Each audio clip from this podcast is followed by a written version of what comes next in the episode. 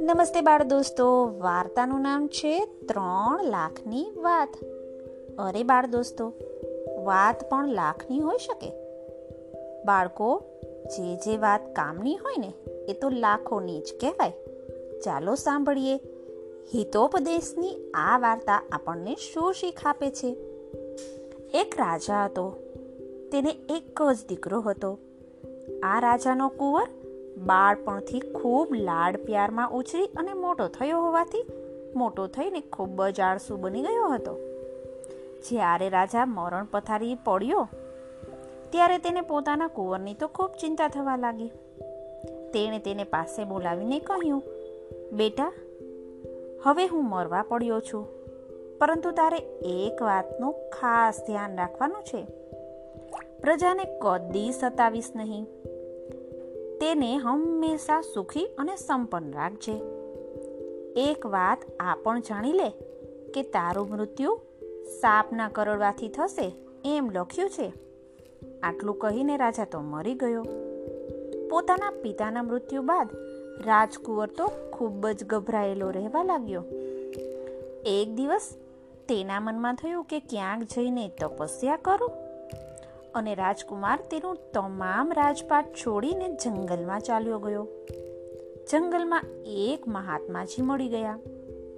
રાજકુમાર તેમનો શિષ્ય બનવા ઈચ્છતો હતો, પરંતુ મહાત્માજીએ પોતાનો શિષ્ય બનાવવાની તો ના પાડી દીધી. ત્યારે તે ત્યાં ઝૂંપડી બનાવી તપસ્યા કરવા લાગ્યો. તેની તપસ્યાથી મહાત્માજી તો ખૂબ જ પ્રસન્ન થયા. એક દિવસ મહાત્માજીએ કહ્યું તું રાજકુમાર છે. તારા મહેલમાં પાછો ફર અને તારું રાજપાટ સંભાળ. મહારાજ, હું ઘેર પાછો નહીં જાઉં. કેમ? શું વાત છે? વાત આ પ્રમાણે છે કે મારું મૃત્યુ સર્પદંશ થવાથી લખ્યું છે અને હું ઈચ્છું છું કે મને સાપ કરડે નહીં. તેથી મારો વિચાર છે કે અહીં આપના ચરણમાં જીવનના બાકી દિવસો વિતાવી દો રાજકુમાર, આ તો તારી ભૂલ છે. જે તારા ભાગ્યમાં લખ્યું છે ને તે તો થવાનું જ છે. તેને કોઈ ટાળી શકે એમ નથી. માટે જા. ઘેર પાછો ફરી જા. મહારાજ, મને કંઈક ઉપદેશ આપવાની કૃપા કરશો? તને મારો આ જ ઉપદેશ છે કે તરત જ ઘેર પાછો ચાલ્યો જા. અને મારી ત્રણ વાતોનું ધ્યાન રાખજે. માણસે સવારમાં ઉઠી અને ફરવું જોઈએ. તેનાથી લક્ષ્મી આવે છે. બીજી વાત, ઘેર આવેલા અતિથિનો આદર સત્કાર કરવો જોઈએ. ત્રીજી વાત, પ્રથમ ગુસ્સો પી જવો જોઈએ. અને આ પ્રમાણે ત્રણ વાતોનો ઉપદેશ લઈને રાજકુમાર પોતાના રાજ્યમાં પાછો આવી ગયો. હવે દરરોજનો આ નિયમ હતો કે સવારમાં વહેલો ઉઠીને ફરવા નીકળી જતો હતો.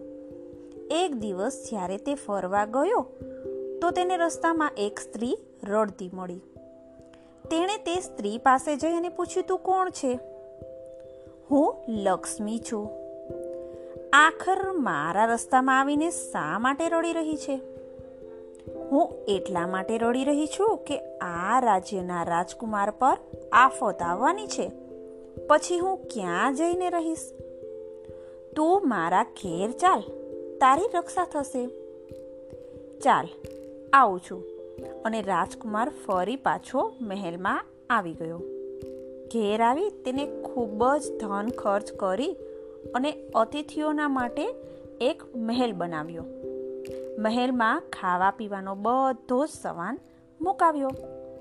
ત્યાર પછી તેને દરેક કર્મચારીને બોલાવીને કહ્યું ઘેર આવેલા કોઈ પણ અતિથિનો અનાદર નહીં કરવો.